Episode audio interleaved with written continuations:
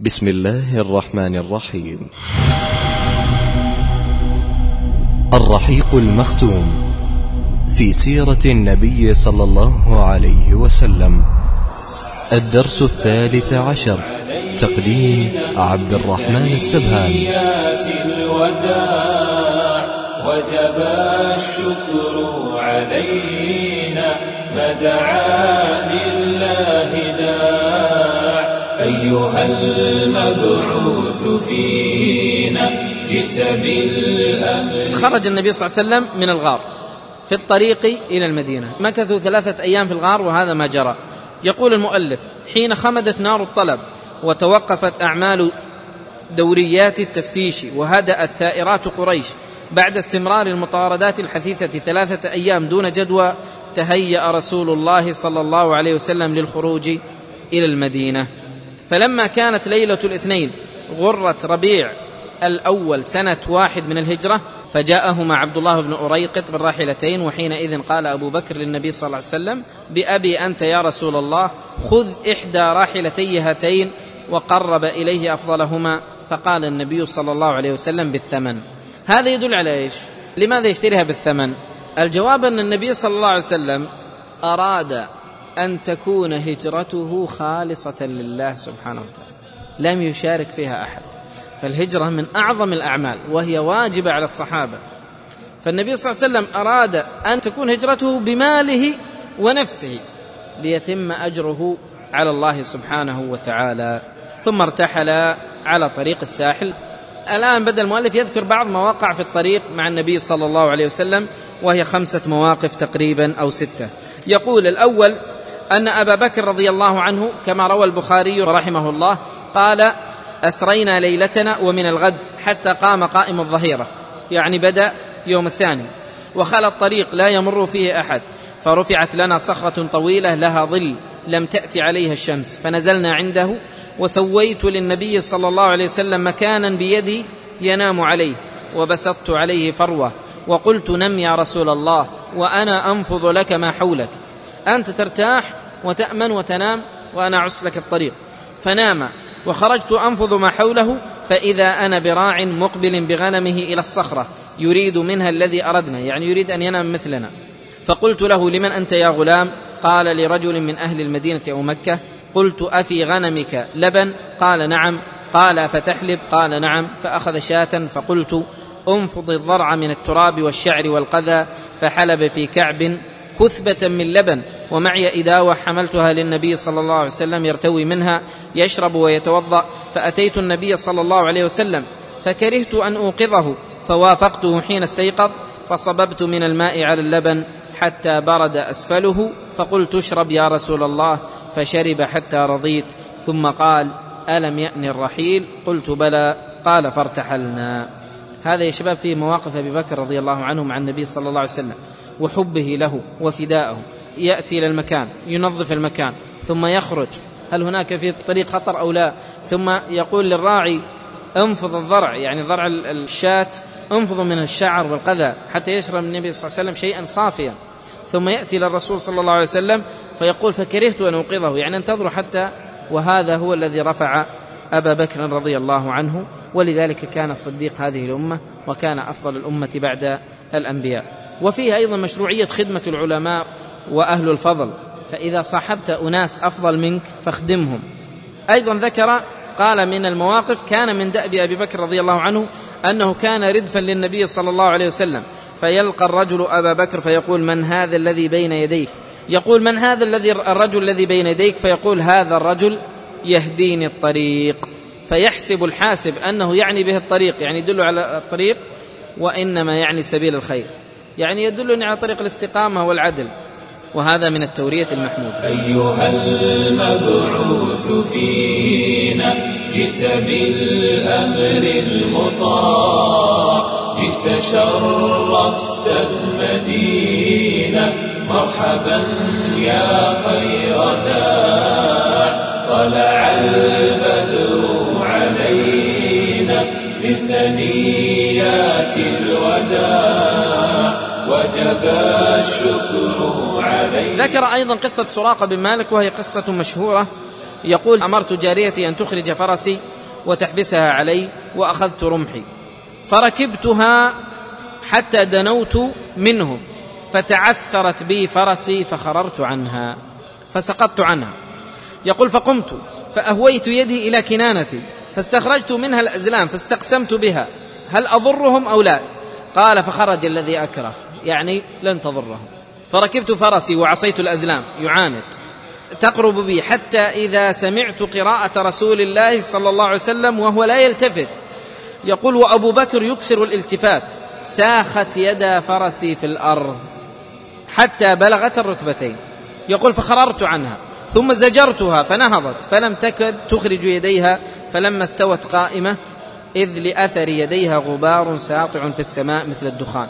فاستقسمت بالأزلام فخرج الذي أكره فناديتهم بالأمان. عرف هو بقلبه أنه لا يستطيع أن يمس هذين الاثنين ابدا. الفرس ساخت يمشي طاح منها. يريد أن يتكلم لا يستطيع. خرجت الفرس لها دخان.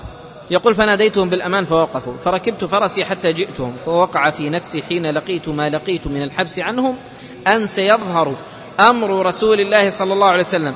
فقلت له إن قومك قد جعلوا فيك الفدية وأخبرتهم أخبار ما يريد الناس بهم وعرضت عليهم الزاد والمتاع فلم يرزؤاني ولم يسألاني إلا أن قال أخف عنا.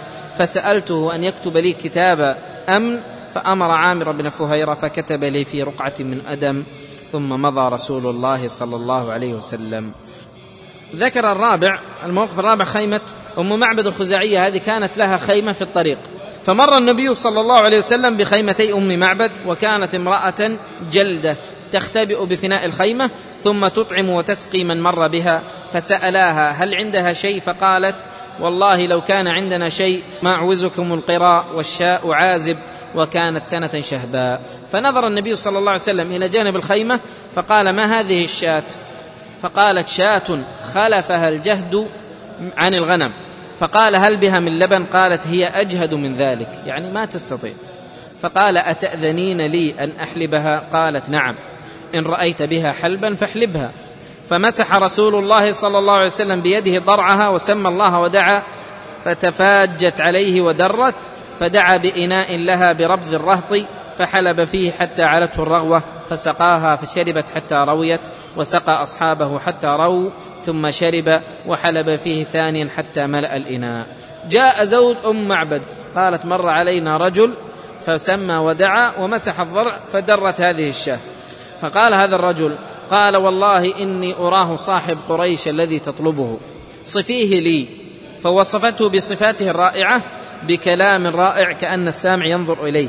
فقال أبو معبد والله هذا صاحب قريش الذي ذكروا من أمره ما ذكروا. لقد هممت أن أصحبه ولأفعلن إن وجدت إلى ذلك سبيلا وأصبح صوت بمكة عاليا. يقولون إنه جاء رجل جاء إلى مكة فتمثل بأبيات شعر. جزى الله رب العرش خير جزائه. رفيقين حلا خيمتي أم معبدي. هما نزل بالبر وارتحلا به وأفلح من أمسى رفيق محمد. فيا لقصي ما زوى الله عنكم به من فعال لا يجازى وسؤدد. ليهن بني كعب مكان فتاتهم ومقعدها للمؤمنين بمرصد. سلوا أختكم عن شاتها وإنائها فإنكم إن تسألوا الشاة تشهدي قالت أسماء ما درينا أين توجه رسول الله صلى الله عليه وسلم؟ أسماء كانت في مكة. إذ أقبل رجل من الجن من أسفل مكة فأنشد هذه الأبيات والناس يتبعونه ويسمعون صوته ولا يرونه حتى خرج من أعلاها. قالت فلما سمعنا قوله عرفنا حيث توجه رسول الله وأن وجهه إلى المدينة. أيها المبعوث فينا جئت بالأمر المطاع جئت شرفت المدينة مرحبا. يا خير داع طلع البدر علينا من ثنيات الوداع. وجب الشكر علينا ما دعا لله داع. طلع البدر علينا من ثنيات الوداع.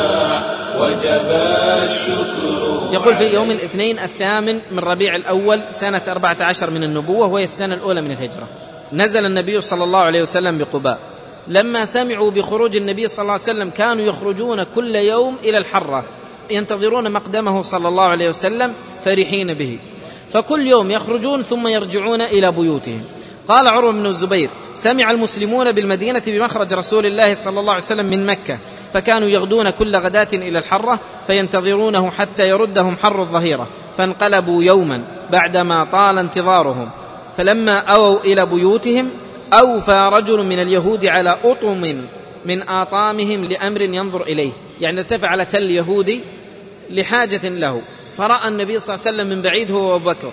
فلم يملك اليهودي أن قال بأعلى صوته يا معاشر العرب هذا جدكم الذي تنتظرون. قال ابن القيم وسمعت الرجة والتكبير في بني عمرو بن عوف وكبر المسلمون فرحا بقدومه وخرجوا للقائه فتلقوه وحيوه بتحية النبوة فأحدقوا به مطيفين حوله والسكينة تغشاه والوحي ينزل عليه. قال عروة بن الزبير فتلقوا رسول الله صلى الله عليه وسلم فعدل بهم ذات اليمين حتى نزل بهم في بني عمرو بن عوف وذلك يوم الاثنين من شهر ربيع الأول. فقام أبو بكر للناس وجلس رسول الله صلى الله عليه وسلم صامتا. فطفق من جاء من الأنصار ممن لم يرى رسول الله صلى الله عليه وسلم يحيي أبا بكر. يعني يظنون أبو بكر هو الرسول صلى الله عليه وسلم فطفقوا يحيون أبو بكر. يقول فلما اشتد الحر جاء أبو بكر فأقبل حتى ظلل رسول الله صلى الله عليه وسلم بردائه فعرف الناس رسول الله صلى الله عليه وسلم عند ذلك. رواه البخاري. وكانت المدينة كلها قد زحفت للاستقبال وكان يوما مشهودا لم تشهد المدينة مثله في تاريخها. مكة طردوه ولحقوه وكادوا يقتلونه. وهؤلاء الأنصار الشرفاء المؤمنين بالله يخرجون كل يوم للحر يستقبلونه ويرحبون به وينتظرون قدومه. النبي صلى الله عليه وسلم نزل بقباء وجلس فيها أربعة ليالي الاثنين والثلاثاء والأربعاء والخميس وأسس مسجد قباء وصلى فيه. فلما كان يوم الخامس وهو يوم الجمعة ركب النبي صلى الله عليه وسلم وأرسل إلى بني النجار أخواله فجاءوا متقلدين سيوفهم فسار نحو المدينة فأدركته الجمعة في بني سالم بن عوف فجمع بهم في المسجد الذي في بطن الوادي وكانوا مئة رجل. بعد صلاة الجمعة دخل النبي صلى الله عليه وسلم المدينة ومنذ ذلك اليوم سميت بمدينة الرسول صلى الله عليه وسلم. ذكر هو الأبيات المشهورة التي يرددها الناس طلع البدر علينا. يقول هنا كلام جميل يقول الأنصار لم يكونوا أصحاب ثروات طائلة ما عندهم أموال إلا أن كل واحد منهم كان يتمنى أن ينزل النبي صلى الله عليه وسلم عليه يكون ضيفا عندهم. فكان لا يمر بدار من دور الأنصار إلا أخذوا خطام راحلته هلم إلى العدد والعدة والسلاح والمنعة فكان يقول خلوا سبيلها فإنها مأمورة. فلم تزل سائرة حتى بركت في موضع المسجد ثم قامت والتفتت وذهبت يمين وشمال هذه الناقة ثم رجعت فبركت في نفس مكانها الذي بركت فيه وهو مكان المسجد النبوي. ثم جاء أخواله وجاء أبو أيوب الأنصاري رضي الله عنه فأخذ رحله ووضعه في بيته فقال النبي صلى الله عليه وسلم المرء مع رحله. في رواية عند البخاري قال النبي صلى الله عليه وسلم أي بيوت أهلنا أقرب؟ فقال أبو أيوب أنا يا رسول الله هذه داري وهذا بابي. قال فانطلق فهيئ لنا مقيلا. ثم جاء أزواجه صلى الله عليه وسلم بعد ذلك. أول ما جاءوا أبو بكر وبلال رضي الله عنه أصابتهم حمى ومرض. تغير عليهم الجو كما يقولون. تقول عائشة فجئت إلى النبي صلى الله عليه وسلم فأخبرته بذلك. ما أصاب أبو بكر وبلال؟ فقال النبي صلى الله عليه وسلم اللهم حبب إلينا المدينة كحبنا مكة أو أشد حبا وصححها وبارك في صاعها ومدها وانقل حماها فاجعلها بالجحفة. يقول الغزالي رحمه الله يا عجبا لنقائض الحياة واختلاف الناس. إن الذي شهرت مكة سلاحها لتقتله ولم ترجع إلا مقهورة عنه استقبلته المدينة وهي جذلانة طروب وتنافس رجالها يعرضون عليه المنعة والعدد والعد. إن بشأن الدين قمنا جاءنا النصر القريب.